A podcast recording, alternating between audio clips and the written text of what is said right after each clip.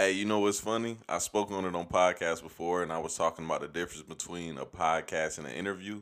Well, this right here fell right on time because I actually had somebody hit me up trying to do an interview. And I thought to myself, I was like, I haven't done a quote unquote interview in a long time. So I really wanted to do it so I can just, you know, see where I was at with it and, you know, kind of perfect that, because I know a lot of people do interviews and I'm always judging them. So I was like, let me show people I can do interviews too, bro. And I did that, dog. I had Axiom come on, um, A K A Ben. He's a rapper out of Augusta, Georgia. He's also a event planner, and he has his own fashion line. And I conducted a very good interview, dog. So I ain't going to do too much talking. I'm going to go ahead and let his song play, then we're going to spin right into the interview, dog. Yeah, man, on the wall. Who the fans of them all? Left me in the forest with a Tommy Hawk. Cut down all the trees and then I roll them all.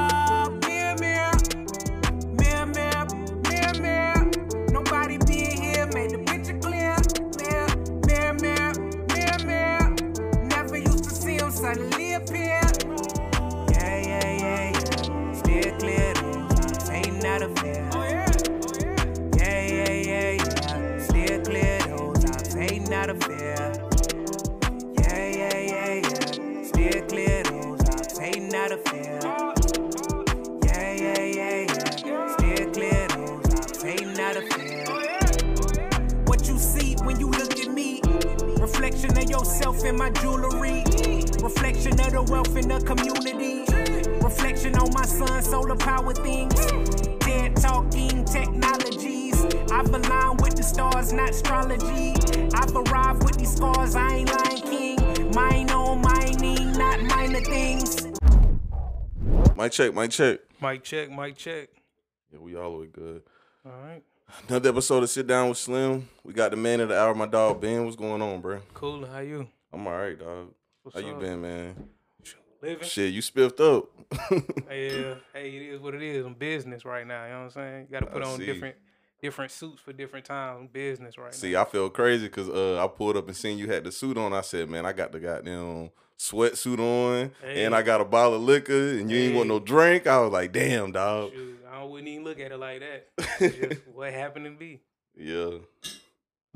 But yeah, bro, so... Uh, First thing first, I know you seen the um the interview I did with Snoop, and you actually hit me up after that, and I was like, uh, I was thinking, I was like, I hope he ain't take no offense to that, because I was just speaking from like my perspective, just you know how I'm thinking or whatever. Yeah, I mean, for me, those types of things are opinions, and I've been working the last four or five years to recognize that opinions are just that. Yeah, like I feel like, and I'm just being honest. Years ago, I used to be super defensive when anybody say anything, especially when it comes to my craft. But it's like they just giving their opinion, and if you really look at or listen to somebody's opinion, a lot of times there's some truth within it, even if it's biased. Sometimes it's it's truth within it. And I think you had you talked on a lot of good things as far as the consistency piece, but for me, it was like, okay, I hear him, but I already know that my consistency is different than any artist or rapper in the, our local city. Because yeah. consistency for them might be putting out a song every week.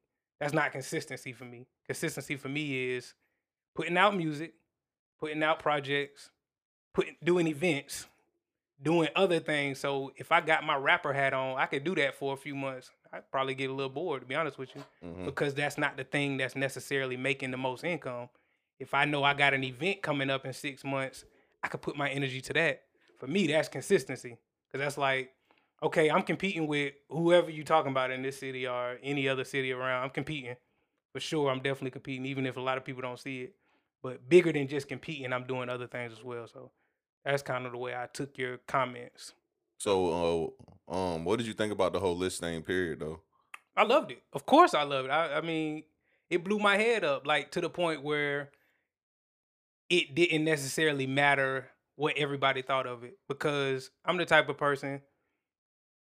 I'm, I'm gonna say I'm an introvert, you know, so for me, it's like, even if people just hated it because I was number one, or they saw some other people on there that they just never heard of and thought was trash, mm-hmm. a few people heard my album, you know what I'm saying? So for me, and I don't even know if Snoop did it like that, but shoot, it helped me, because it was like, well, shoot, I got more people listening to the album.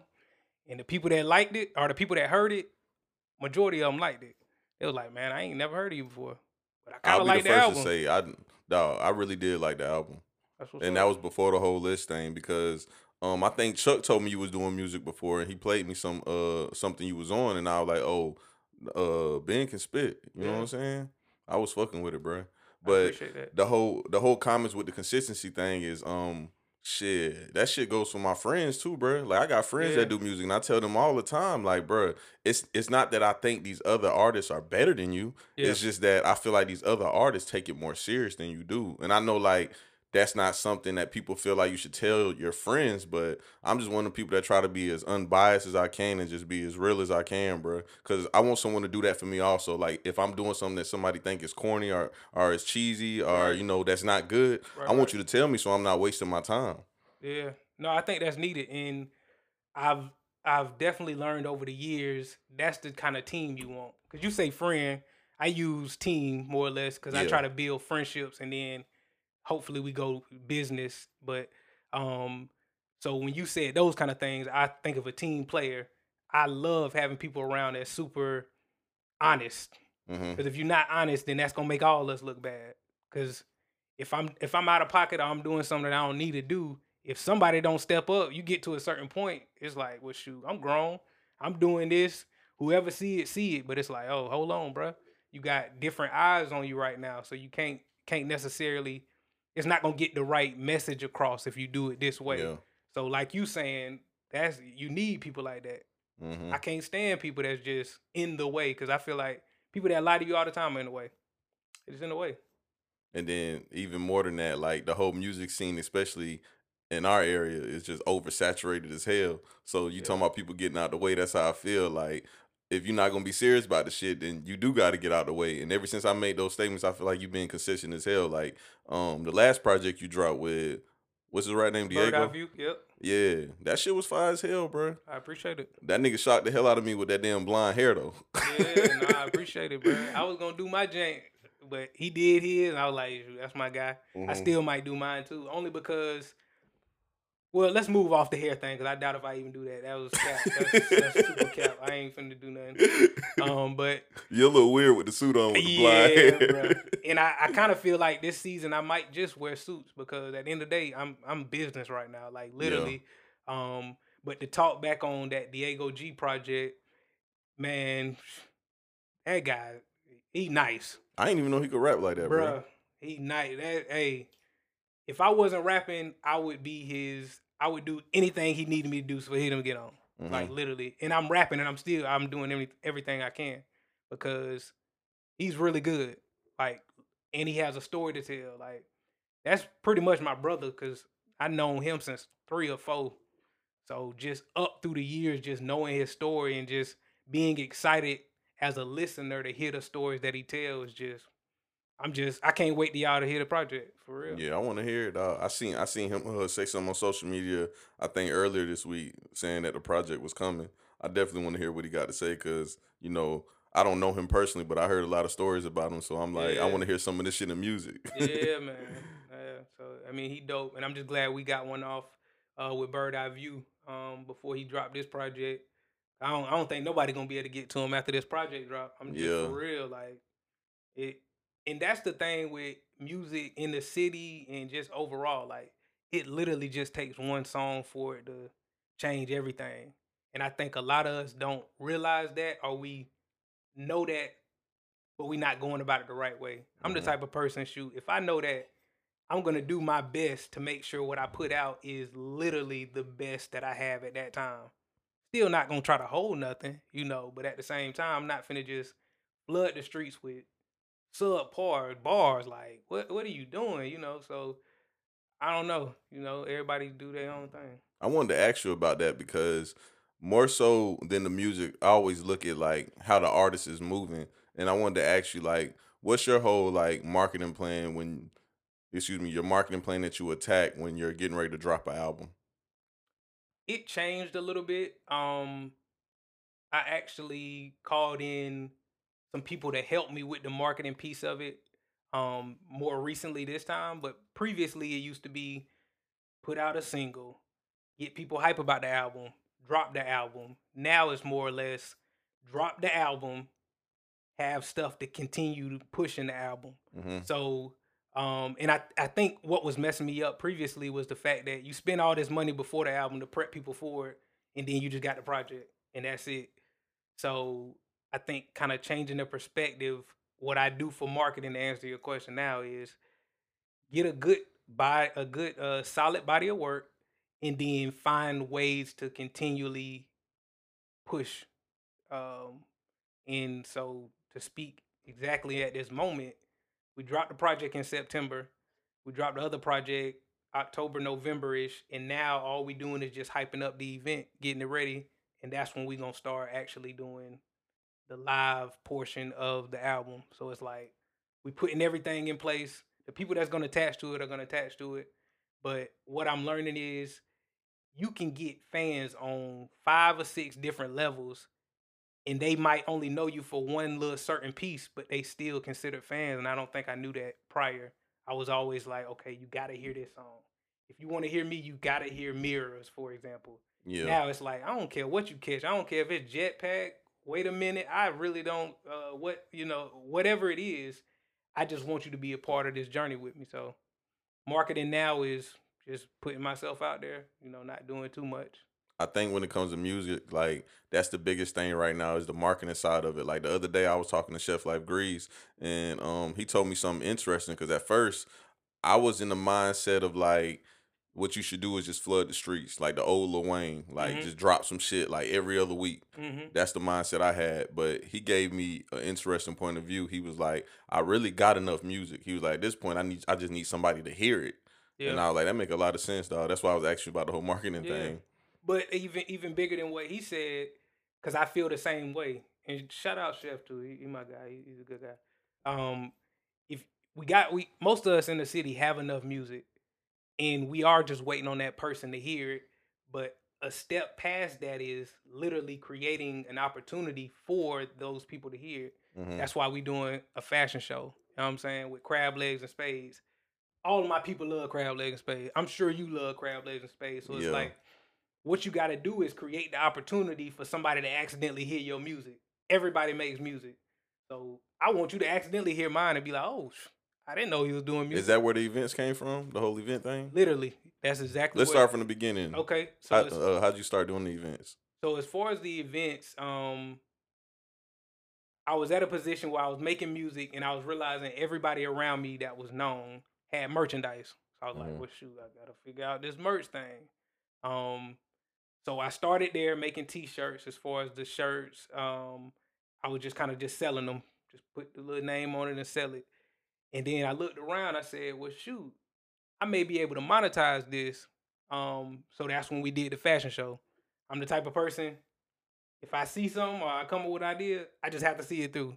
That might be my greatest strength or my greatest weakness, because what I realized after doing that fashion show is, people do fashion shows when they got plenty of money and they got plenty of people that's already looking at it. Yeah. A lot of people are, don't really understand what a fashion show is. A fashion show is to bring awareness to your brand. It's not to make money. And I think the people that do events, they understand this. Most events don't really make money unless you can um, consistently do events, which is what I'm sure we all working up towards. So the first event, of course, we didn't make any money on it. So the second one, we got a little smarter. We decided we should charge the designers so they can bring their designs, because in exchange, we're giving them the audience. So that worked for a minute. Um, we weren't profitable on the second one either. Well, we had the breakthrough is where we started using the sponsorships. Okay. Sponsorships is the game changer. And this is, it's really changed my mindset on music, on anything I do in business. And I really want my people to hear this part. These big businesses want to spend money to be in our community or be in whatever community it is to showcase or to be looked at as somebody that's connected with the community. Take, for example, a T-Mobile or somebody like that.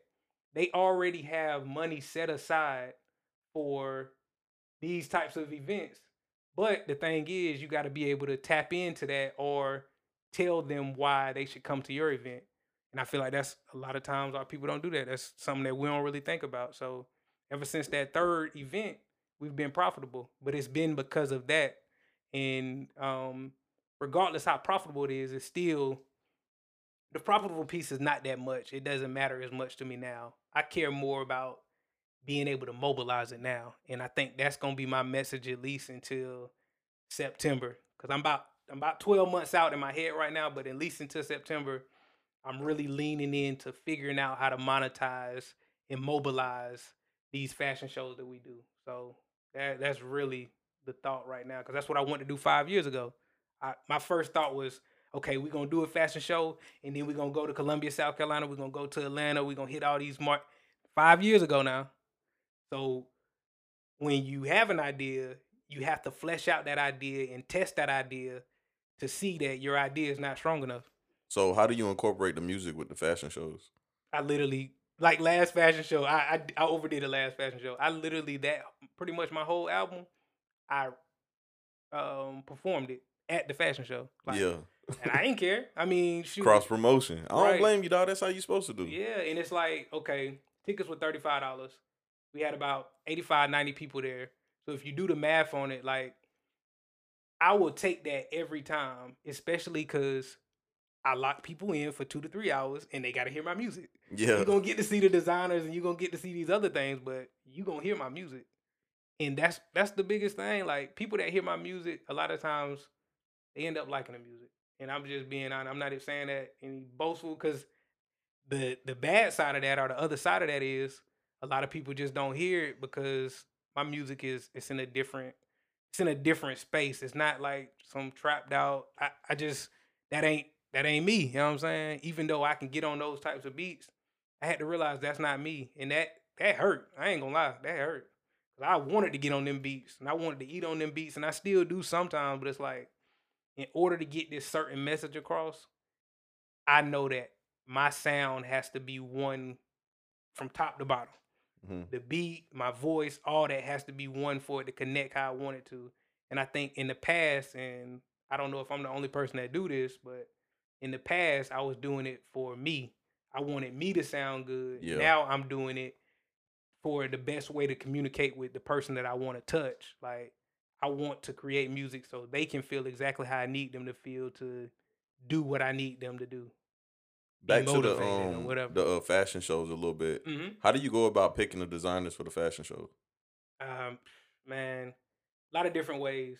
Um, hype, of course, is one of them. Instagram, like just seeing who really buzzing on that, and then also really being tapped in, man. Like, if you do fashion long enough, wherever you are, you can kind of you kind of just see it, because it'll just be certain people that you like. I ain't even I ain't even think they do that, but you got to be tapped in. Um, so what we do now is, again, utilizing Instagram a lot, using the people that's already been on the um, been at our shows is another uh, another great way that we do it. You know, using the people that we already have, but also word of mouth. We get a lot of designers that hit us up that's interested in doing it, because at this point we are we actually building the platform, though it's very small. Um, and moving bigger and bigger, we're literally building the platform. And I think that's the biggest difference between um, when people talk about stuff as opposed to when people actually in the trenches doing the work. Because it's like, oh, well, you're not J. Cole. What are you talking about? You know what I'm saying? Yeah. But at the other side of that, it's so it's so many different levels to this, bro. And I, I just hope that, you know, hopefully I can inspire somebody to just actually do what they can where they're at. Because a lot of times we try to we try to be the end result at the beginning. You got to be refined to be that end result. You haven't even tried. Do you um pick the models that model for them, or do they bring their own models?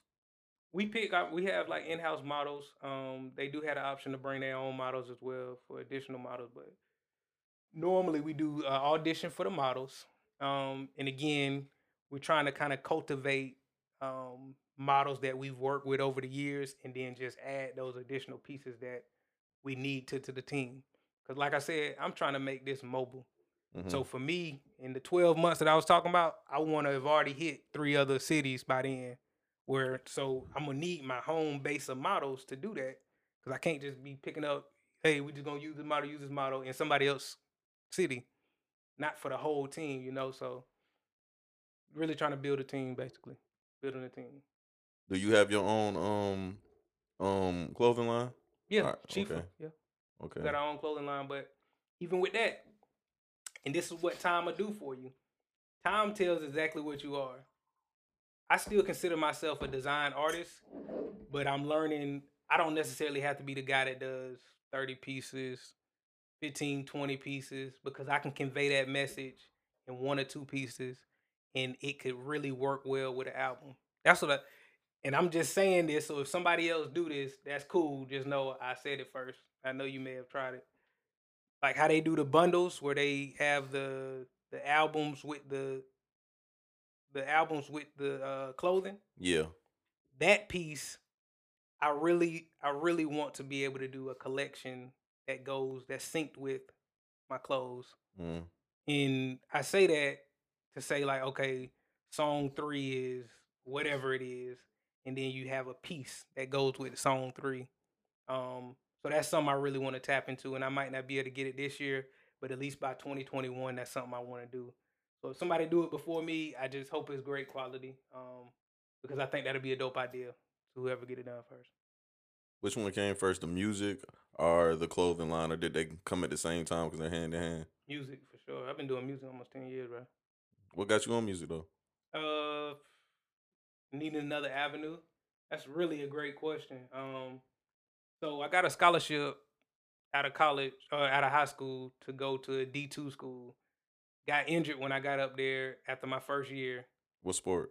Football. Okay. Outside linebacker. Um, so when I came back home, the really the only thing I tapped back into, because it was the only thing I had, was like the people that I knew from, you know, high school, middle school, those days. So I got back into like doing stuff I don't really need to talk about, you know, selling and stuff like that. Yeah. Um, but along with that, I don't know, for whatever reason, wherever trees are, music is. Yeah. So it ended up, I started just making music too. And I don't know. So that was a minute ago.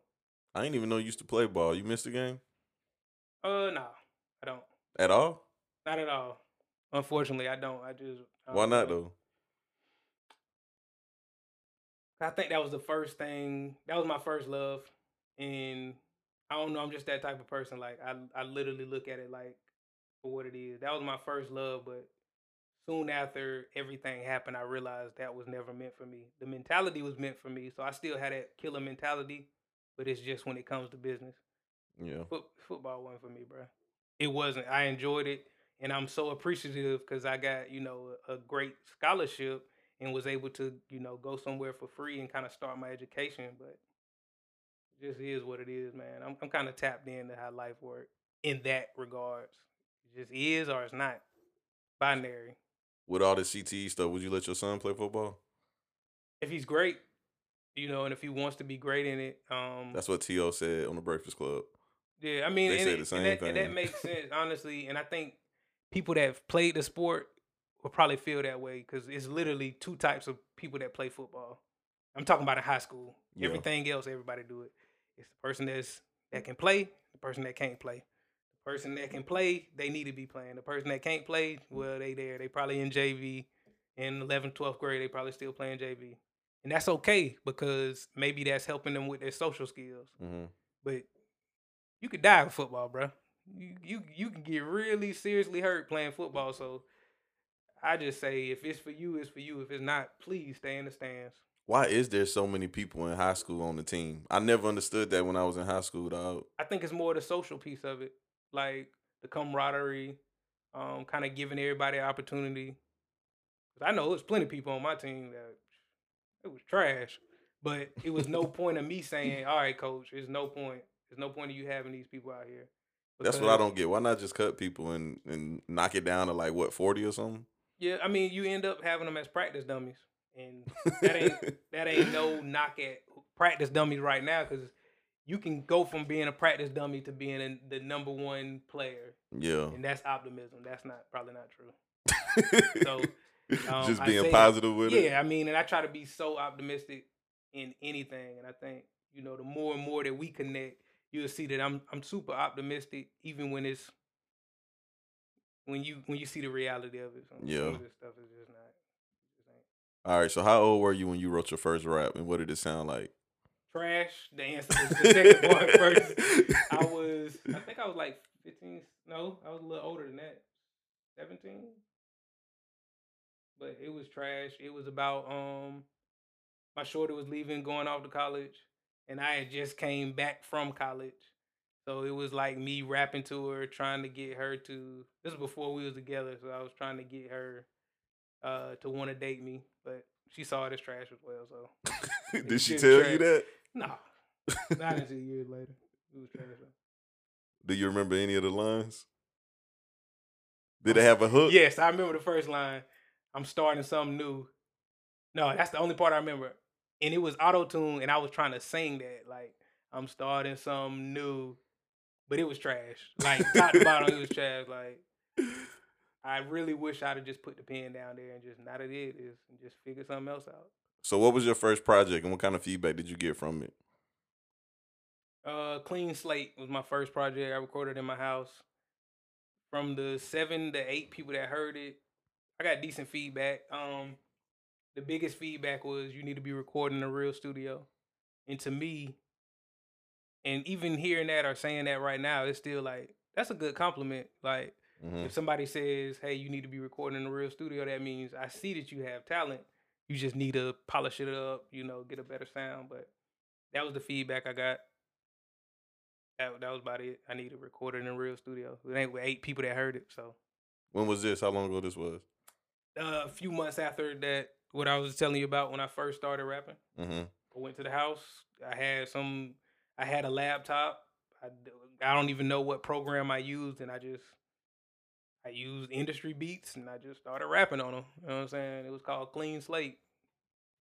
You took a small break from music, though, right? Until until you put out your most uh, recent project? Yeah, that was more just being strategic and realizing... Um,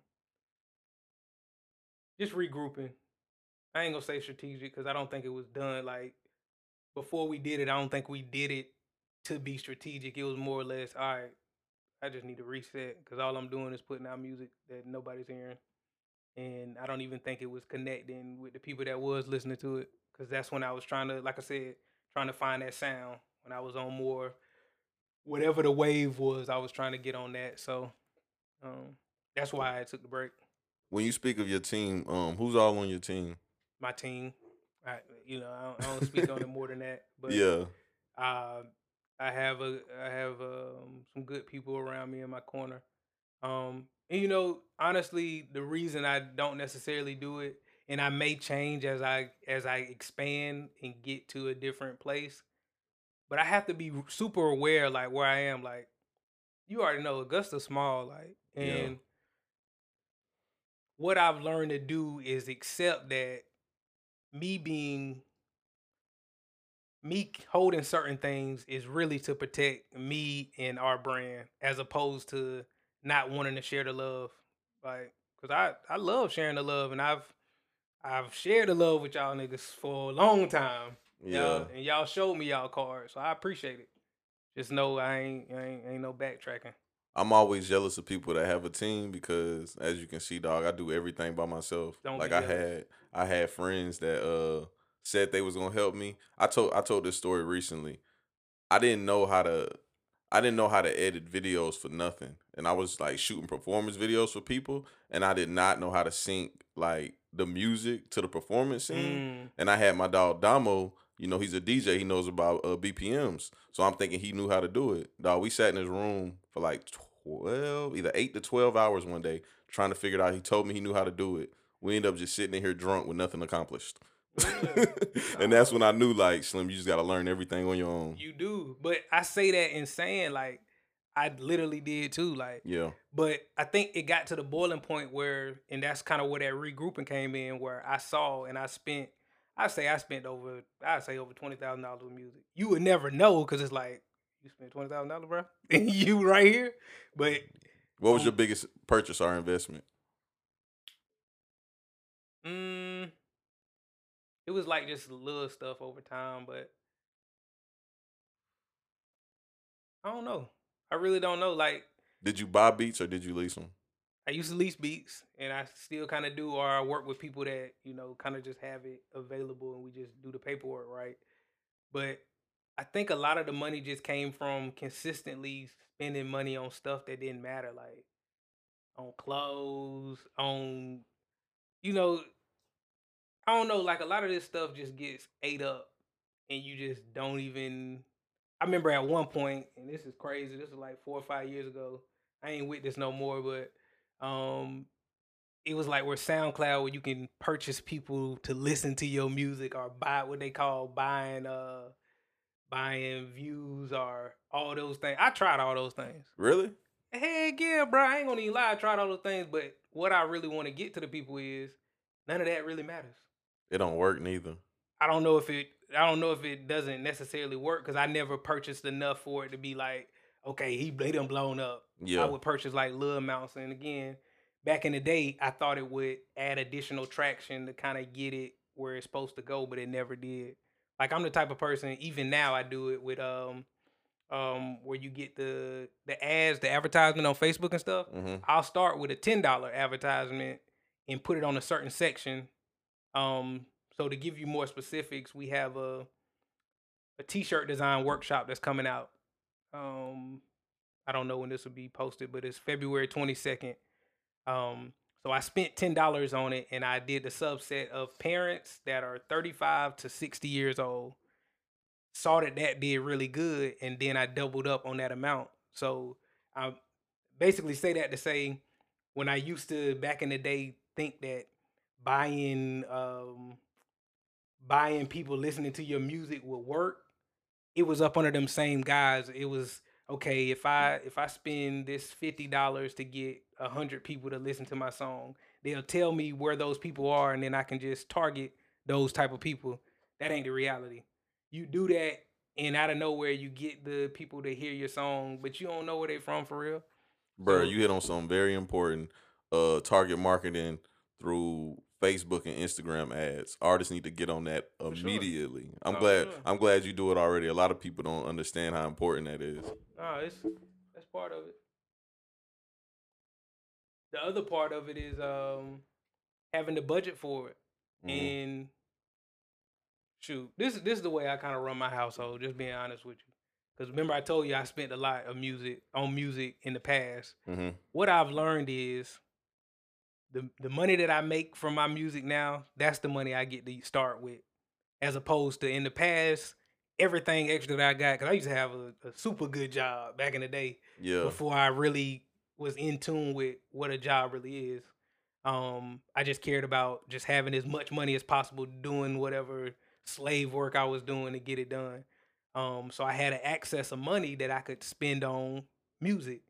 Now it's to the point where if I'm not making any money on my music, then I'm not pushing it, or I'm not at that point putting any extra money towards it, unless somebody else is helping me with it, or unless I got a, a great game plan on where I can put some of my work money into it.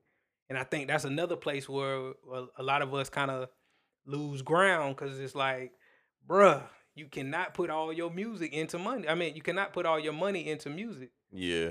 You I just, agree. You just can't. And, you know, I just think that comes with time, really. And it comes with more responsibilities. Because when I had less responsibilities, I was spending all the money on the blacks, all the weed, all the drink, all everything else that I saw at the end of the day, it doesn't bring, um, it doesn't have a good R O I, return mm-hmm. on your investment. Some things, you know, are good. Like, little drink, little tree, I understand that. Because a lot of times that could help a person get to the next point and kind of help them move through whatever it is that they're doing. And over time, at the end of the day, as long as it's in moderation, anything I feel like it's straight. Cause I'm not God, so I don't judge anybody. Yeah. So I feel like anything that can help you get what you're trying to get done, go for it. And don't listen to nobody that says, oh, you can't do this, you can't do that, you can't do that, or you won't be successful. I think that's the biggest lie. You can't tell somebody how they're going to be successful. Yeah. Kind of like how people try to push uh, veganism on everybody. That's so annoying. You dog. Can't tell people how they're going to be successful. You can't tell people how they're going to be healthy. Now, you can give them the facts and then allow them to build up their own thought. But I feel like with our culture, and when I say culture, I mean our black people, a lot of times what we do is somebody own, or somebody would start a narrative and we would allow that to control the way all of us think. We have so many different shapes, colors, sizes, all that within our own community. Because I, I don't necessarily really speak on any other communities, because I'm focused on mine right now.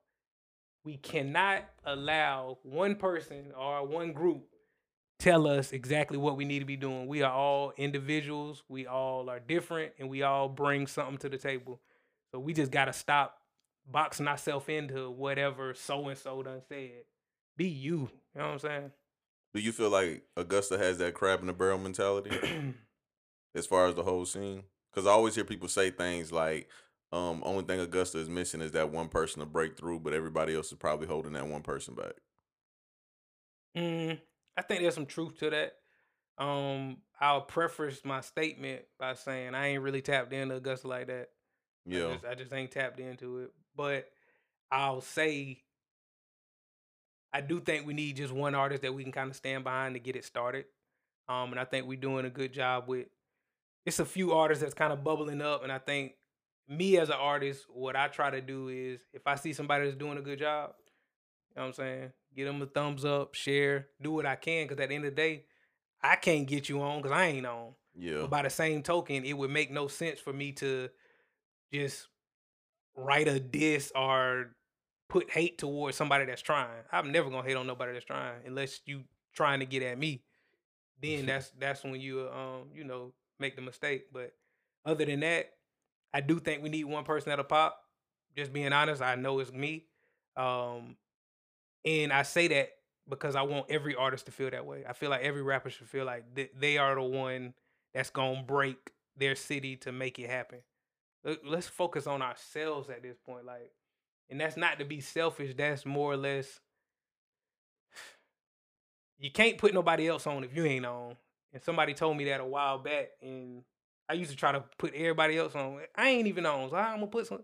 That's like me giving you twenty dollars and I ain't got twenty to give you. Like, yeah, you working backwards. So that's kind of my mindset now. So I say I'm going to be the one that, that's going to get on first.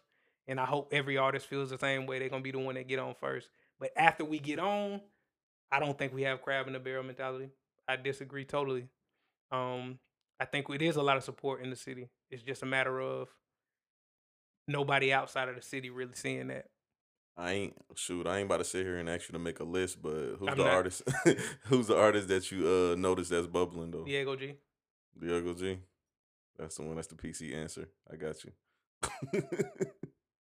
It's Axiom and Diego G. That's, that's it. it. That's all you focused on right now. That's it.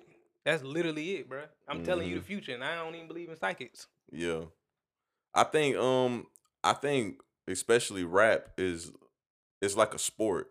Like if you approach that sport and you lack confidence, you're going to get injured. Kind of like football. You, exactly. you said you played football before. It's the exactly. same way. So in rap, you just got to have that confidence. If you lack that confidence, you're not going to go anywhere with it. Exactly. I totally agree. Yeah. And just like in football, you got different teams. And at the end of the day, they, you know what I'm saying, they dap it up at the end of the game. Mm-hmm. So if it's another squad or another artist that, you know, again, feels that way, put out great music. Don't come at me. Just put out great music, man. Just do stuff. Just do stuff. Have you ever dealt with any kind of, like, beef uh, through music before? Not close enough for me to feel it. I mean, oh, okay. People would say stuff, but, bruh, I'm so ducked off. Like, even in my state, like, you telling me something over a record ain't changing nothing because you still doing what you doing. I'm still doing what I'm yeah. doing. So not close enough for me to care. It's funny, like, um, I don't do music, of course. I do podcasting and stuff, but sometimes I see somebody, like, try to mimic something I'm doing, and I just think it's flattering. But, like, I know other podcasters, they see that, and they, like, they're on their necks, like, man, I can't believe they trying to copy what I'm doing and stuff. So I always find it interesting how y'all deal with it in music, because I also see people try to mimic things that y'all do. Mm. And I think it's awkward as hell, because it's like, that ain't really your style. Yeah. Like Q-Dog, for instance, I don't know him personally, but I noticed, like, he'll do something, and it seemed like a lot of artists in the city start doing it. Mm. And I'm like, that's not y'all style. Like, you got to stay in that lane, like you was speaking on earlier about um, you don't really do the trap thing. I appreciate that a lot because I think way too many artists are trap artists and they don't tap into who they really are as an artist. That's why when I heard your music, I can tell it's genuine. Mm. It's, it's it's some music that you really feel because it's who you are. It's not you trying to pretend to be somebody else. And I think the person that's going to get on is the person that's the most unique and the most genuine. And that's what it's going to take with the confidence behind it. And also the biggest thing is the right business behind it. I that's agree. Why I like how you started the interview off talking about uh, the business behind things, because a lot of people lack that, the I business. Agree. I agree. Um, Again, I agree with all the things you said. I remember at the first part you was talking about, uh, it was something that you had just said in that rant that you just did. Yeah, I know. I, I carried on for no, a minute. No, I do that it, sometimes. It was great, though. I'm trying to remember that first part because you said something that was really important. Before you was the oh the flattery part. Yeah. Um. So it works the it's crazy. It works the same way in music, but it's the most laughable when it's business. And whoever this company is, I know you gonna say that you ain't do it because of me. But what I thought was the most funniest is when we first said that we we announced that we doing a spades tournament in Crab Boil. Lie to you not. A week later, somebody had posted that they doing a spades tournament, but it was trash. I mean, the flyer was trash. I don't know if the event was good. If the event was good, that's great. But the flyer was trash. I'm just being honest with you. Yeah. Um, and they did it, and it was like two weeks. They did it a week after we announced we was doing the spades tournament, and they had the tournament maybe like a week or two weeks after that date. So it was like, come on now. Nobody was even talking about spades. Last time somebody announced spades tournament was at the cookout. You know what I'm saying? So I just thought that was hilarious. And when you say... um. How you say about the podcast when somebody kind of imitates it, it's even funnier when yeah. it's business, because it's like, oh, you got to be kidding me. Because for us, we put so much time into planning these things to have somebody try to shortstop or uh, I think I said the right word, short mm-hmm. kind of shortstop what we're doing is, I mean, it's just like, come on, like you didn't even put enough, you didn't even put the proper time in for it to be successful. And I'll say that in events in general, and I'm not gonna say anything else about it. If you don't put the proper time in it, you yeah, you can do it, and yeah, you might have a. I'll leave it at that. Sure though, because I mean, there's so many people that do events. I don't want somebody to get hit with a stray, but if you do get hit with a stray, just just get better, because I'm gonna get better too. Yeah, I know. As far as the whole event thing goes, um, I've seen firsthand because I've shot events, of course, yeah, yeah. and I noticed that. A lot of people aren't organized enough to do those events, and they don't understand, like you were saying earlier about, about, you know, not gaining any money from the first two. And then on the third, you figure something out. Some people not willing to take those hits. So yeah. sometimes you don't really trip about somebody copying you, 'cause exactly. you know, they can't do it. Exactly. And I think that's the biggest thing. And with events, honestly, the whole through line of events is literally continue to do them. That's why I said I didn't want nobody to get hit with a stray, because at the end of the day, you work so hard on these events. So I never, even more than, because I wouldn't diss nobody on no raps, but even more than raps, I would never diss anybody that do events, because you really putting yourself out on the line. Like, because if it's terrible or if it's horrible, that could be the end of your career for real. And I guess the same thing could be said with rap, but it's like, I don't think so. I think you could, you can catch back up, but events, like, Man, man, that's that's your whole thing. So it sounds like you're passionate about uh, events yeah, too. Yeah, bro. And I think where where the passion comes from is like what we was talking about earlier. Events give the space and opportunity for people to hear what I want them there for. It's almost like a, a female. You know what I'm saying? Yeah. You don't just go up to her and be like, "Let me get some." You know what I'm yeah. saying? You give her the space and the opportunity to want some, and then you attack. You know what I'm saying? Yeah, mama mentality.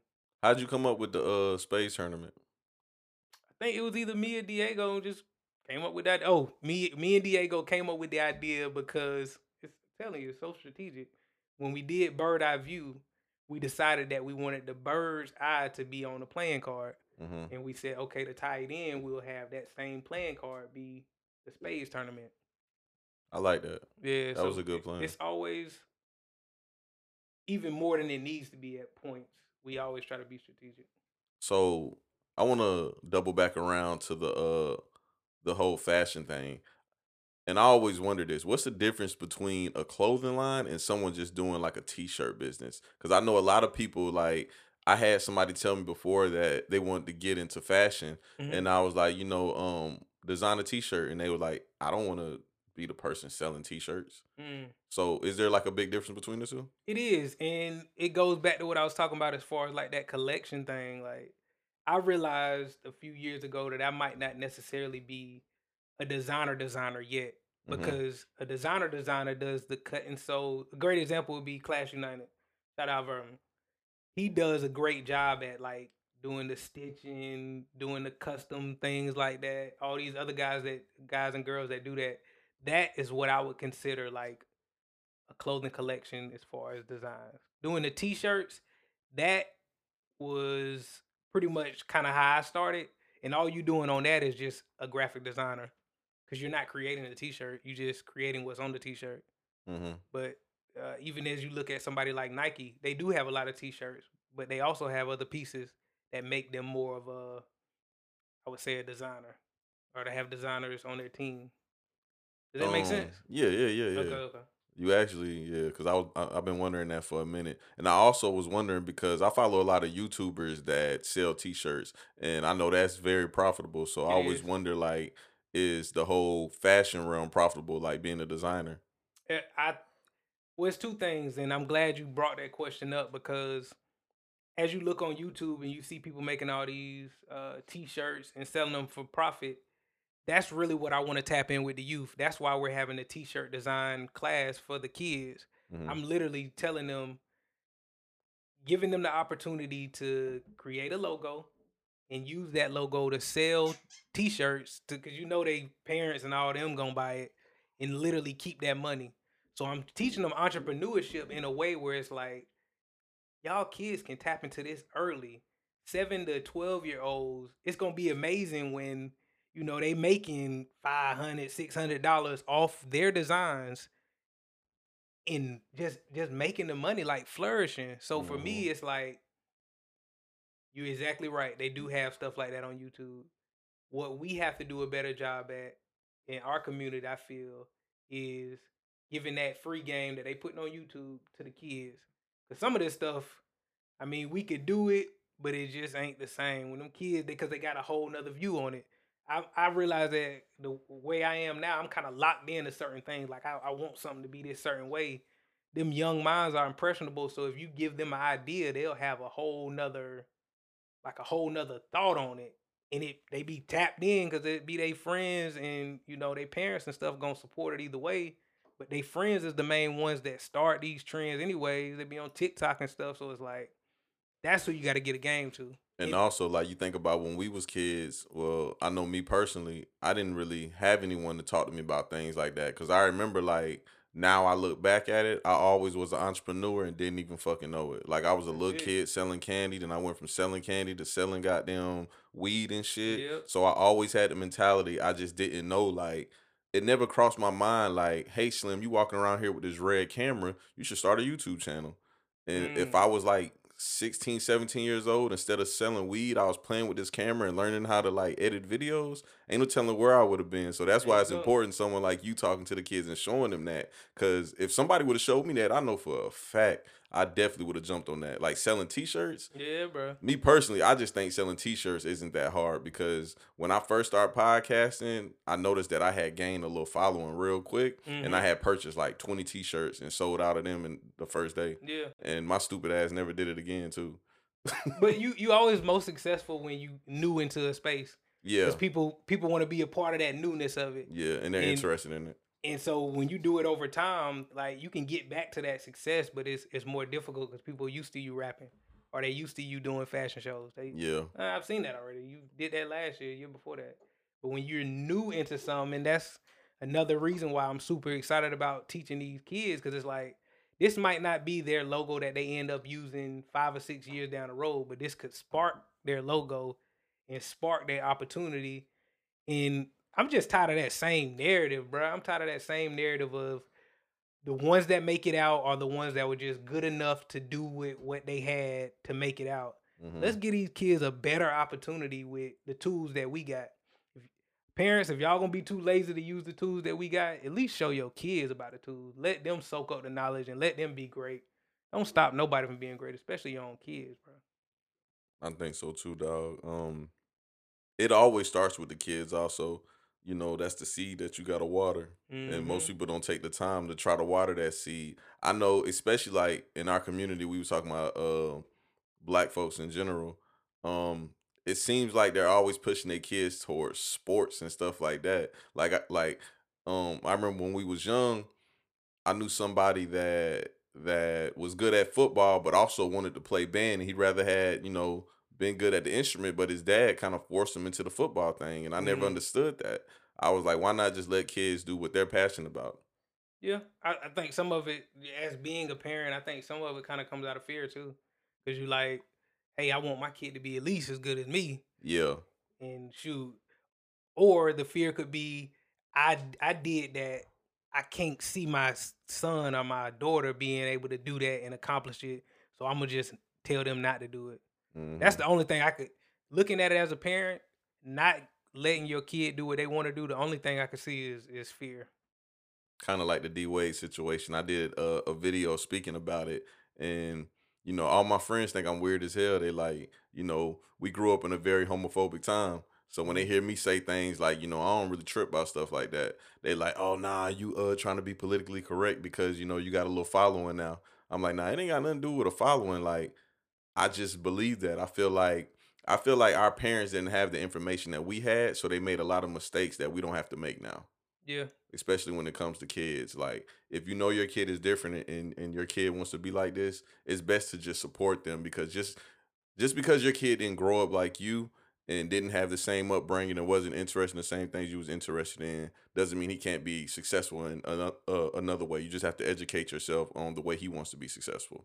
Yeah, that's and I didn't even really see that story, like, to kind of give an opinion on it. But again, I think the through line is making sure that you're doing everything you can to see others do good too. Like, if you if you can focus on yourself and being the best version of yourself, that comes with not dragging anybody else down to your misery, or not mm-hmm. dragging anybody else down to what you got going on.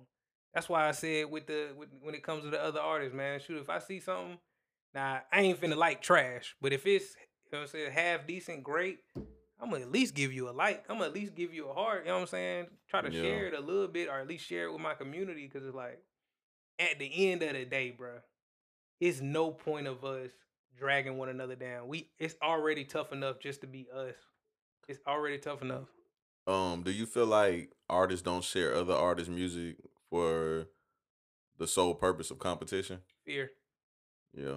It's fear of somebody fear. being better than them? Yeah, that's just fear. Like, that's the only way I could see it. Um, now, I ain't gonna lie. It's It's been, and of course, we all, nobody's perfect. It's been times years ago where I'll kind of see something and be like, well, I ain't finna, I'm just gonna scroll past that. But I realized that was still out of fear. Like, that was out of fear of somebody else knowing that I saw what they got going on. That's it. Like, like if you if you pass another podcaster and you watch the whole video, in your mind you have a whole opinion about it, but you don't even like it or dislike it or whatever you thought about it. If you don't do that, I mean, it's kind of pointless. Now, disliking, it ain't no point of doing that. But if you like it, it's no point of not just hitting that button. Like, why not? Like, literally, that's got to be fear that will stop you from pushing the button to further somebody else that's doing exactly what you're doing, because you know exactly what it takes to do what you're doing. So if you see them doing and doing a good job, man, you working backwards if you don't like it. And you like it. That's backwards. No, I've been hearing a lot lately that people, friends having a lack of support for them, been ending their relationships with them. That's fear too. Why you say that? Because, man, I don't even, I'm at a point now where I don't even expect my friends to support me. You ain't mm. got to support me. Because the reality is, with paid advertisement, that's you can literally build your whole thing up with paid advertisement. But as far as that support piece, let's say with this podcast thing, if you wasn't a podcaster prior to it, why are you mad at somebody for, now that you a podcaster, expecting them to support you? They don't have to. But let me say this, I don't have friends. I don't have a lot of friends. So that's probably why that's coming out like that, because it might have been people in my past that didn't support me. But at the end of the day, I'm a business person. So if we can't rock long enough for you to see the ups and downs of the business and still kind of be around and help me mentally, we ain't gonna be friends anyway. So maybe that's why I answer that question like that, because that's really all it is. Like, even in the Bible, it talks about work, literally. So I feel like that's what we were made to do, work. Were you always an entrepreneur, or, or did you just pick it up along the way? I think I picked it up um, because I was more like just worker. Uh, even growing up, I used to do all, all as much as I can around the house. Yeah, you spoke about, um, I didn't mean to cut you off, but you spoke about um, how you had a job that was very lucrative, and you figured out that that was the mentality of, like, you know, working without a cause. Slave mentality. Cause yeah, you get what got you there? You get, um, what got me there is having real stuff go on in the background. Um, but you get so caught up in the benefits that, that you get and the money that you get that it's like when something real happens, you just kind of anticipate that. Okay, let's say they put in the money and the benefits in your pocket every month. If something occurs, you anticipate that they're going to get that same energy that they gave you with those monies and the benefits to your situation that happens. But the reality is you get the benefits and all those monies to overcompensate for the reality that if something really does happen, that sounds crazy, and I, don't even, I ain't going to talk about it, but something real does happen, they're not going to be there to support that. Because yeah. if I give you enough to drink, if I know it takes this much for you to be gone for the night, and I give you this much of a bottle, then I already know you'll never get down to that point. So if I know that, then I will, you would never want more from me because you anticipate that, hey, I'm not going to need more than this bottle. I know I don't, I'm only going to need two thirds of this bottle for real. But when something really does happen and you need that whole bottle, if I ain't got nothing else after you, but I told you at the beginning, I got you. Whatever you need, I got you. Uh-huh. And you actually end up needing more than I anticipated giving you, and then I show my card, that's I'm big on that. Soon as somebody show me my card or show their card, perfect. Thank you. I think you articulated a totally different way than I do. Like, because I say the same exact thing you say, I just say it differently. Like, I tell people all the time, like, your employer doesn't give a fuck about you. Yeah. They truly don't. Like, and you can tell because, like, when you get sick, um... they might mess around and fire you. You yeah. just never know. It just depends what's what's the situation and how it's going. I always try to make mine like colorful, like more colorful, because the reality optimistic, is that, that's what you said. Yeah, I mean, beginning. and it, it's optimism, but also I be trying to like create songs, and I would love to have this interview and be like, oh, I could use that in a song, but I don't know if I can. But you know, yeah, life just isn't like all butterflies and, and uh raindrops and. Me personally, I think you spoke on it um, earlier. I used to feel like anybody could be an entrepreneur. I could work for themselves. But as I started to get older, I realized, like, it's not likely that's true. Mm-mm. I had a podcast I think I put out this week. Was it this week or last week? I don't know, depending on when I put this one out. But um, I used to work with a guy that actually got me into entrepreneurship. And he told me the most important thing I had ever heard. He was like, Uh, Slim, you keep trying to put all your friends on this business that you're into, and you don't understand that someone has to flip the burger.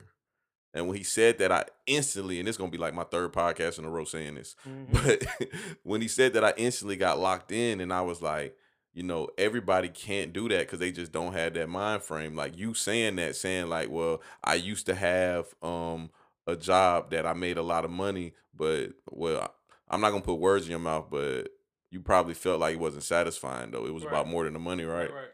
Yeah, because I feel the same way. Like, I used to make a lot of money, and now I make way less money. But I'm not happy because I don't think I'll be happy enough. I mean, mm-hmm. excuse me, I don't think I'll ever be happy just because I'm one of them type people that, like, always try to one-up myself. Right.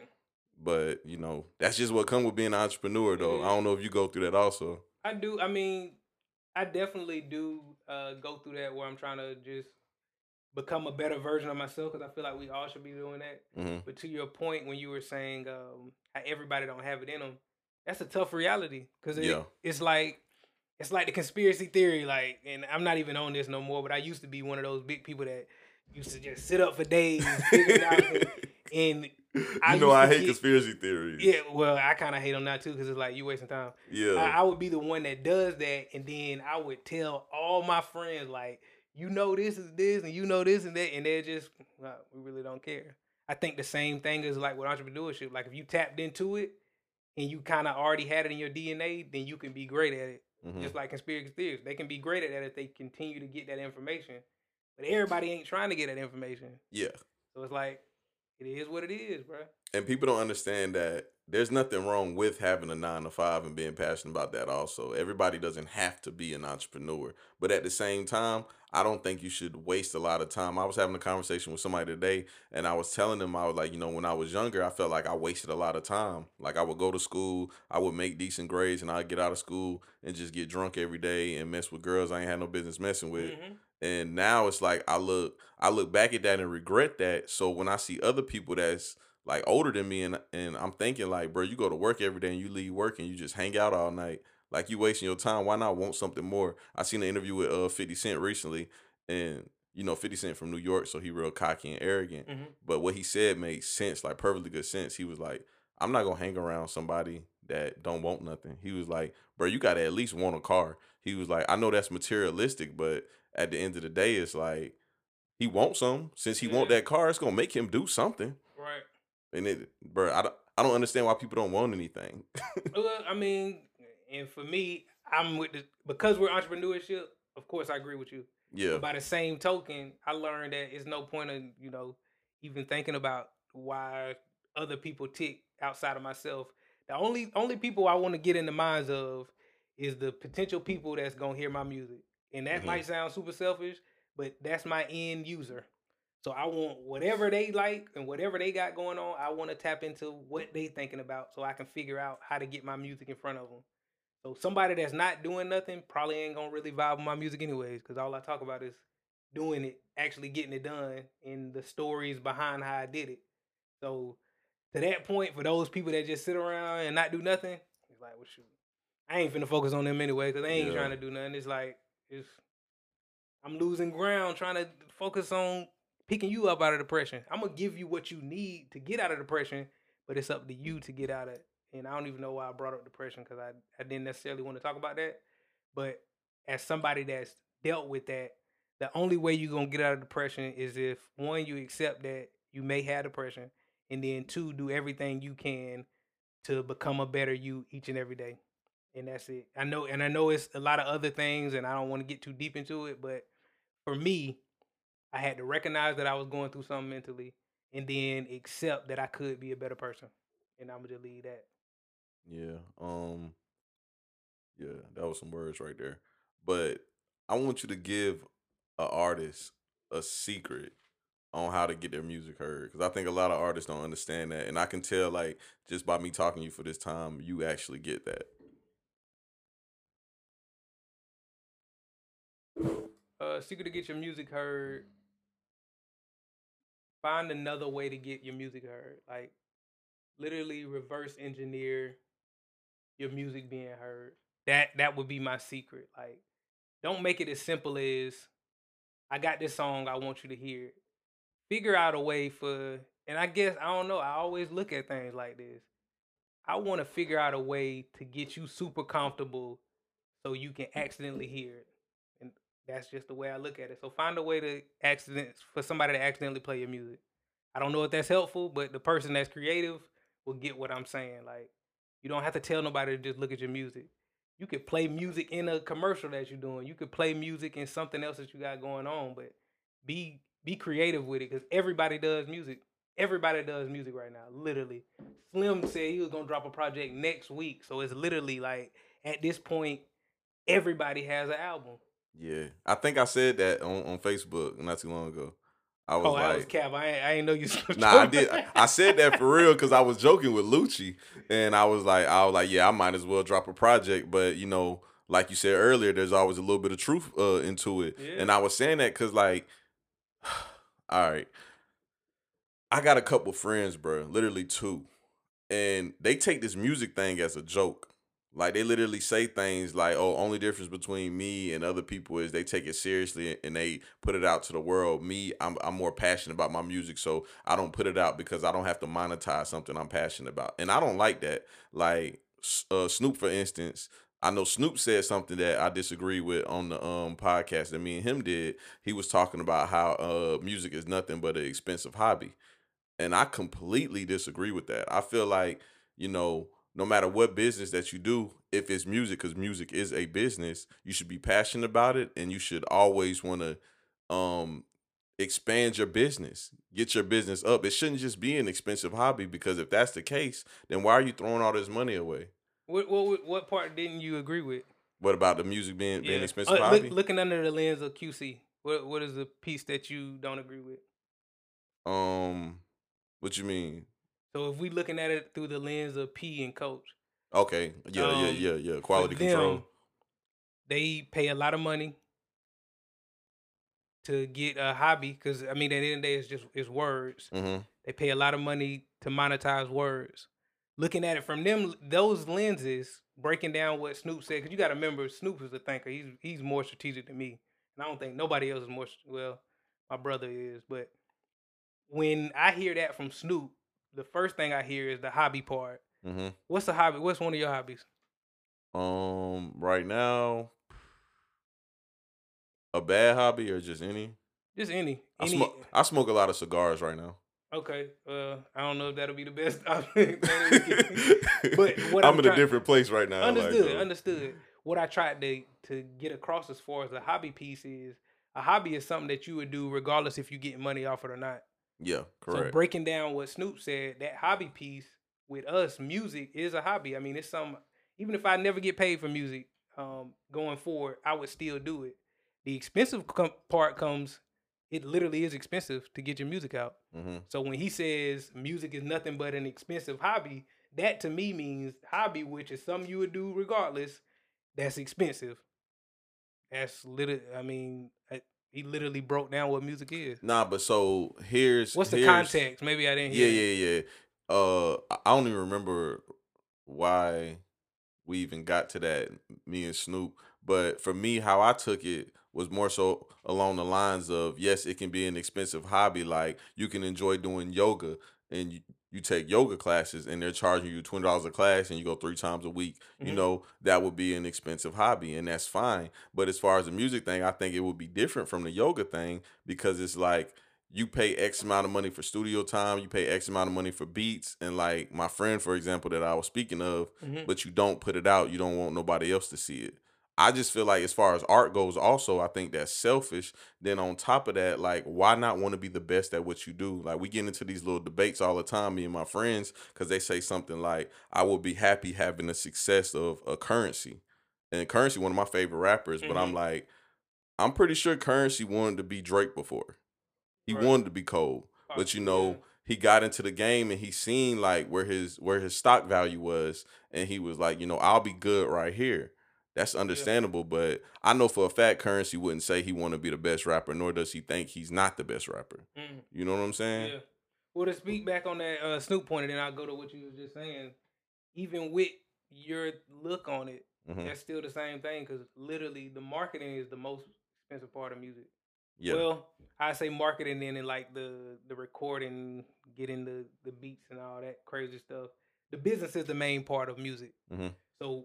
Again, when I hear something like that from Snoop, I hear hobby is the music part and expensive is the business part. So if you'd have said it backwards or the other way, it would have been music business, if if that makes sense what I'm saying. Yeah, I'm following you. So for me, I totally get it. And so I get that part. And then going back to the other thing that you said as far as your friends that kind of just play around with music, I've gotten to a place now where I can't play around with music. It's it's to my detriment only if I was to play around with music, because I understand now that my words are powerful, because I have had people that said, listening to your music helps me. Mm-hmm. I feel like it's a different, you artists out there that's, that have had somebody tell them that, I think it takes you to a different place and it gives you a different respect for what you're doing. Like, if I know that somebody gonna listen to my words hard enough to help them get through their day, it's no way that I'm finna be lazy, because I know just like it's one person, it might be a million people that feel that same way, but the only way that they gonna get to that is if I put this money behind it. So for me, that's I think that's super lazy if you if your main goal is just to make music. I think that's lazy, I think that's backwards, and I think you shouldn't be in the music business. There's no point of you being in the music business if you're not trying to if you know that you could be successful and you're not trying to, you know, put your mind towards being successful. All right, so I want to ask you about something, and I'm not just going to talk about, like, just pinpoint one person. I'm just speaking okay. in general. So someone that goes to a studio because they know somebody with a studio, records a song, you know, they take a beat that they pulled off of YouTube, records that song, um, don't get the song mixed and mastered, and then they sh they they call a, a local videographer that charges like a hundred dollars and and gets that gets that video shot. Do you classify them as an artist? Yeah, I mean, that's your art. Yeah. I don't I don't I don't like to put a money value on art. Like, I don't like to say, oh, you should have did this the right way, because I've been that person. Like I've like I told you, like five or six years ago, I I used to do anything to get more people to listen to my music. Mm-hmm. So it's I would never not say that that person an artist. I would just say that that person is at more of the starting point. Um, because it's a few things that you would want to do. You would first want to go through like a Distro Kid or something like that. Um, and if you're going to go on a Distro Kid, you're going to want to get your song mixed and mastered. That way the people hear the best version of it. So I think, again, that goes back to the business. If you're better at business, you take those steps that seem daunting and seem very boring. But those, that's what's the difference between somebody that's just going to create music rapidly all the time and somebody that's trying to really do something with the music, I feel like. Do you think those type of people in the way though? Nah, not really. Because somebody like that may end up being a ghostwriter after ten years. After you see that, hey, I just wasn't able to put the money in, so hey, but my lyrics is dope. You know what I'm saying? Even even with this dry beat, you know what I'm saying? My lyrics was dope. So I don't know, man. I tr It's people that get in the way, but as long as it's pure intent, I don't I don't think people are necessarily, because we talked about that earlier as far as like being in the way. As mm-hmm. long as there's pure intent, I'm cool with it. Like if somebody gives their best effort to be good to me and I'm being giving my best effort to be good to them and something happens, I'm straight with it. But I'm also the same person that if that's the case, I'm cutting you off and probably ain't giving you a second chance. Yeah, I I definitely think you was right about you being more more optimistic, and I might be more pessimistic because yeah. I be on some shit like, nah, y'all is in the way. Me, I just I just don't like somebody that's not passionate about what they do and don't have that that drive to want to be the best. Yeah. Be the best for them. I'm not even saying like as far as like, you know, you uh you said earlier the Mamba mentality. Not even like to feel like you have to be the number one player or, or rapper of all times, but to just want to be the best you. I don't understand like shooting to be mediocre. Well, I'll just say this to that point. For me, it's like uh, on the bench, lifting weights. Anything that I'm saying that could be telling or judging somebody else mm-hmm. is adding weights to me. So that's why I'm super optimistic, because I'm going to give my purest intent and I'm going to be super honest and transparent to you. If you show your hand, then cool, I'll cut you off. But outside of that, I'm going to support you and cheer you on like I'm your biggest fan. Yeah. Even if I'm not necessarily in that position, and even if I do hear you saying stuff that I know is working backwards, I'm going to tell you the truth or my truth. But I, I don't think, um, even kind of looking back over the last two or three years, I don't think I'm the person that's going to be like, I can't really rock with you because of how you doing things. And maybe that is just optimism. It's like, I make sure that I'm not close enough to anybody like that for them to matter. Yeah, I feel you. Like, I, don't, I don't even blame you for that. So I think that's the difference. That's, but then you can be optimistic. Because it's like, shoot, you could be super optimistic if you know you're not going to be close enough to nobody that does those type of things anyways. It's like, okay, if I got four or five, because it, it sounds like you keep saying friends, I got four or five friends that had that mindset, then that right there is adding weight to you, because mm-hmm. you trying to carry them to push them to do be a better them. You don't have to do that. Nah, my main friend that does that, and I I say it on here, my dog Damo. I talk about him on my podcast a lot. Um, he does that shit a lot. Like he called me today and was like, "Slim, these niggas can't rap with me, bruh." And he just started rapping. He can freestyle. Don't get me wrong. Yeah, but it's like, he don't take nothing in life serious. So I'm like, bro, I don't want to hear that. Yeah. And I just, you know, it's kind of just discouraging for me. Like, yeah, bro, I mean, put you it, in a bad mindset. Yeah, and, and I'm not going to speak on, you know, friendships or anything like that. But to my point earlier, that's why I don't really have friends. Yeah. Because I would say seventy to eighty percent of the people that exist are like that. But they supposed to be like that because they supposed to listen to to me and Drake and J. Cole to feel better about themselves. So what you call the people that you work with and you interact with? Bosses. Okay. They don't have to. They don't have to be a boss rapper. They could be a boss, whatever it is. Like literally, I want to only operate with kings and bosses and queens, of course. Because I'm gonna be honest with y'all, a lot of these women work way harder than men, man. And you probably already know that. Yeah, let's speak about that a little bit because I was talking to somebody about it earlier today. I was like, it's crazy, like when the average person sits down, and I want the people listening to like think about this a little bit.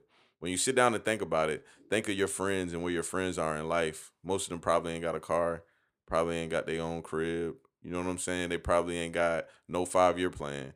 But think about all the women you either deal with or that you know of. Like me yeah. personally, most of the women that that I know have their own shit. Mm-hmm. They probably got a degree. They probably got a career. They probably got, you know, a business on the side that they're trying to grow.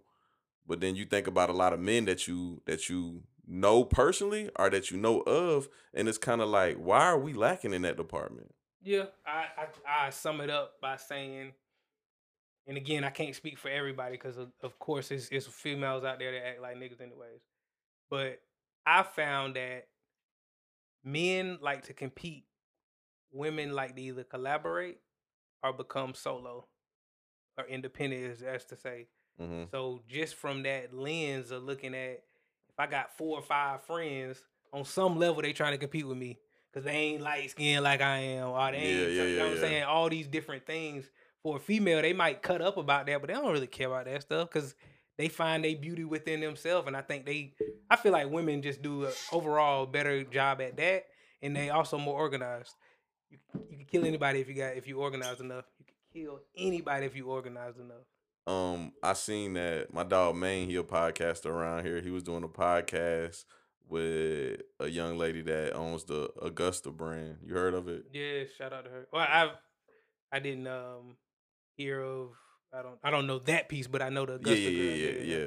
But um, she was talking on the podcast, and I was just recording it because you know I do video work, and I was just listening to her talk, and I was noticing how organized she was, and you know I was like, a lot of us aren't organized like that, but me, me personally, organization doesn't work for me like that. Mm-hmm. Like I'm more so of like a like a free going person. Like everything structure like messes me up mentally. But it's still amazing to see like someone that's just super organized, know exactly where they want to go, know how they want to do it, and you rarely see people like that. And it's crazy that when I do see people like that, you're right. Mostly it's it's a woman. Yeah, I mean, it trips me out. That's most of manifesting. So to manifest something, you have to already have it in your head at least.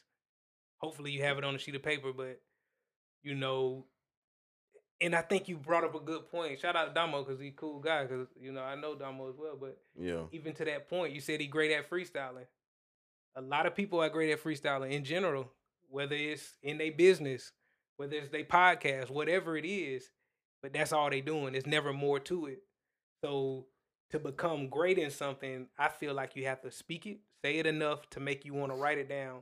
And then after writing it down, be disciplined enough to execute what you wrote down. Mm-hmm. And so I feel like a lot of times men get caught at that first part because we want to play Call of Duty or Madden. And again, some females do it as well. But at a certain point, it's you have to recognize that if you don't get it done, as a man, if you don't get it done, it doesn't get done in the household. Are you I, an I don't organized person? Be, Somewhat, I'm, I'm becoming better at it, but I'm organized enough to write down information. I use Google Docs. I killed Google Docs because with Google Docs, you could type up something, and then if you got to go, it's still on there because it's still online. So I'll tell anybody that's trying to get more organized, use Google, Google Docs or write it down and just start somewhere. But I'm yeah. no, I'm not super organized. I have like a five-year plan, yeah, but that's mostly because, you know, I got a kid, and I I literally want to be able to do certain things in his life, and yeah, I, I'm decent. But I don't know. I think I think me personally, it just depends on what you would call decent. Cause me, I like I told you, I can't wake up and do the same thing every day. Yeah, like I just I just gotta have some wiggle room. Yeah, for sure. I mean, but within that, um, I heard so many things, and I don't even do this, but they said as soon as you wake up, you're supposed to write down stuff. Either mm-hmm. what you dreamed or what you kind of want to accomplish that day. Even something like that makes a person more organized. I don't do that necessarily, but really just writing stuff down, I feel like makes it more organized than just freestyling life. Yeah. Because you get to a certain point where it's like, okay, you just existing. You getting things done, but you just existing. And, you know, this this is the thing.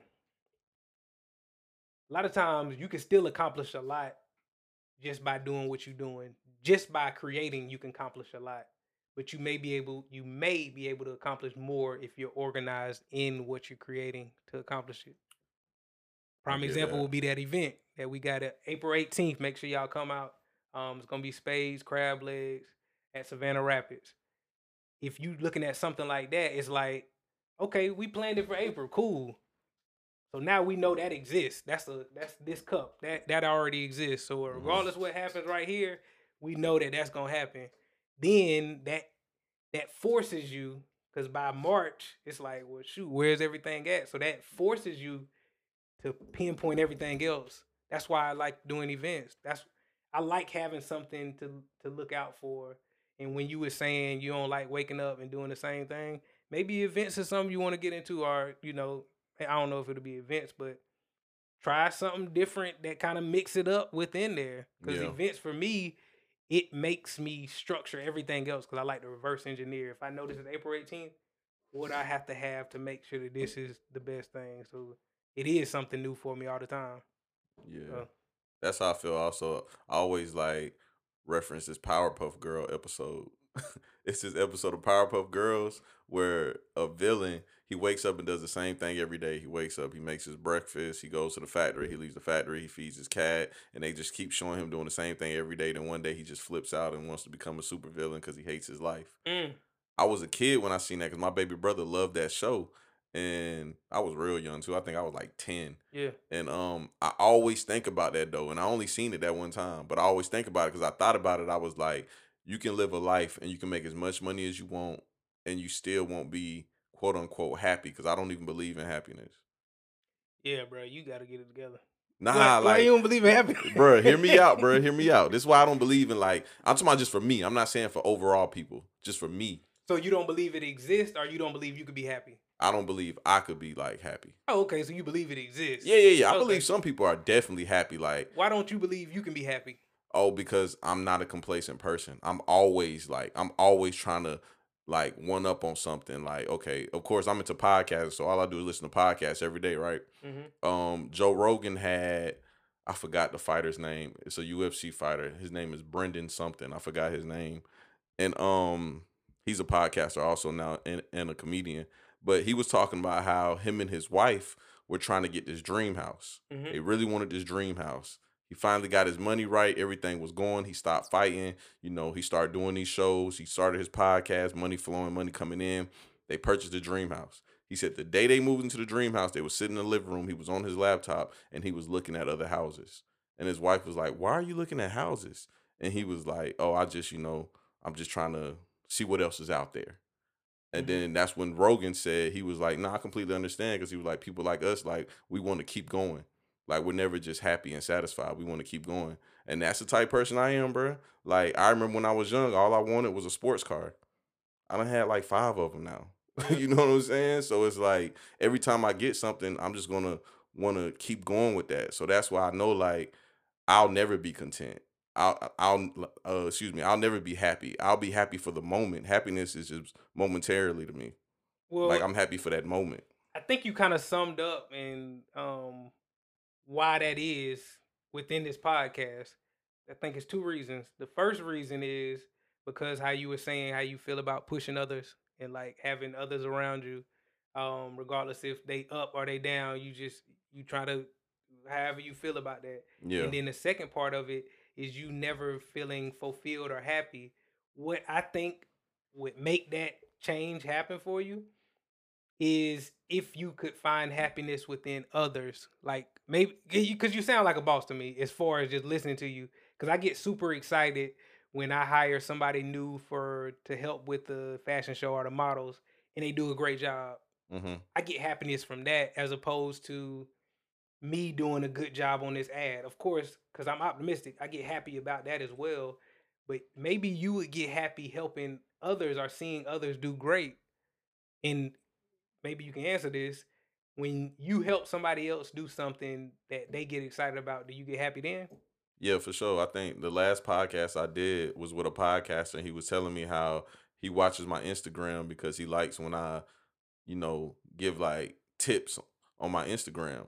And he was like, I started doing the videos because you put out a video on YouTube talking about how all creators need to show their face more and, you know, uh, have that confidence on the camera. And I feel good about that. So you, I was like, that's really happy. Why I do it. You do get happy. And the reason I was so able, easily able to connect to that, because I feel like that's what we all put on this earth for. Yeah, like, me too. To Every man got to have a purpose. That's that's one of our purposes, you know, fruit, be fruitful and multiply. Mm-hmm. Um, but literally creating happiness by... I, I, don't, I don't know, man. I kind of digress. I, I digress after a while. It's almost like... Oh, no, nah, I'm with you. I'm definitely following you, yeah. bro, because every man just has to have a purpose, bro. And I think finally I'm about to be thirty years old this year, and I feel like I found my purpose, and I'm going to stick with this, and I'm going to keep going. And I just encourage a lot of other people to find theirs also, because yeah. ain't nothing like looking into the soul of someone that you love to death, and there's nothing in there. Mm. There's mm. nothing like it. And I've seen it so many times. I had friends that passed away that, like, I knew it was downhill from there. Mm. And I felt so bad because I knew there was nothing I could do. Wish I could, but some people just don't, they never find that purpose. But some people will pretend like they found that purpose and they'll be on this earth just for fifty more years, just yeah. playing around. And that's the worst thing. Like the worst thing is literally, the worst thing is literally having potential. That's what my brother told me a long time ago. Yeah, I the like that. The worst thing to have is potential. Yeah. Because somebody can go, I like oh, that. man, he could be great. If he just put his mind to it, if he executes. It's like that fifty cent line. That's the worst thing. Damn, homie, in high school, you was the man, homie. I know people like that, too. What happened to you? Yeah. It's like, they gave up. Uh-huh. There's plenty of people that's dead at twenty. And like you said, they lived at eighty-five. Mm-hmm. But they died at twenty because something happened. And I just don't want that to happen to me. And I'm just glad I didn't have to necessarily go into my full detail of my backstory, because it's pretty dark. And I think every time I tap into that, it, it puts me in a dark place. So I'm really liking the way that you conduct your interviews, bro. Like, I appreciate it. You've been on a on a high the whole time. Oh, yeah. I told you, like, before we started, I told y'all I've been all over the place in my other stuff. But this one right here, I'm going to make sure I'm structured. I appreciate that. Because I like how you came in here. You came in here on some straight business stuff. So I was like, oh, yeah. I got to give him that same respect. I appreciate it, bro. But I, but I will admit, I'm a loose cannon. Hey. uh, but a lot of people like me for that, but at the same time, like I said, uh, I think I said it on the one I did with uh, Greasy. I was like, if I could rename my podcast, I'll call it a bipolar podcast, because sometimes I want to be entertaining, sometimes I want to be serious, and you caught me on a serious day. There you go. Even though it's Saturday night and I'm about to enjoy myself, but hey, me, I'm gonna do the same thing. But I, I'll say, I'll say it like this: at the end of the day, if I see that you that person that can help, you'll be close enough to hurt. If I see that you can't help, you'll never be close enough for to hurt me anyways. That's it's like a, bar. a landmine. Yeah, that's a bar. You got that in the song already? Nah, but I'm going to put that. Yeah, put that in the song. Yeah. But yeah, bro, you want to tell the people anything before we get off of here? I like to end on a positive note. Nah, um, again, my name's Axiom. So just follow me on all social media platforms at I'm Axiom. I M A X I O M. Spotify, iTunes, anywhere that you get your music. Check out Ferris, the album we dropped. Also, Bird Eye View. And April eighteenth, I really want to see you at that Spades tournament, because it's a lot of y'all talking about y'all the best at Spades, but y'all don't want it. So y'all make sure y'all go to Chiefer Productions um, and go ahead and get them tickets on our Eventbrite. How much is the Spades tournament? Because I'm going to pull up with Quelo so we can take over. twenty-five dollars. twenty-five dollars. And the twenty-five dollars, yeah, twenty-five dollars per person, and that includes the fashion show. Also, uh, we're giving away a raffle for a weekend in Miami. So somebody's going to win a weekend in Miami. And you get light hors d'oeuvres within that twenty-five dollars. All right, me and Quay going to be there, because I know we can, we can take over. That's what's up. But it's another episode of Sit Down with Slim, and we out.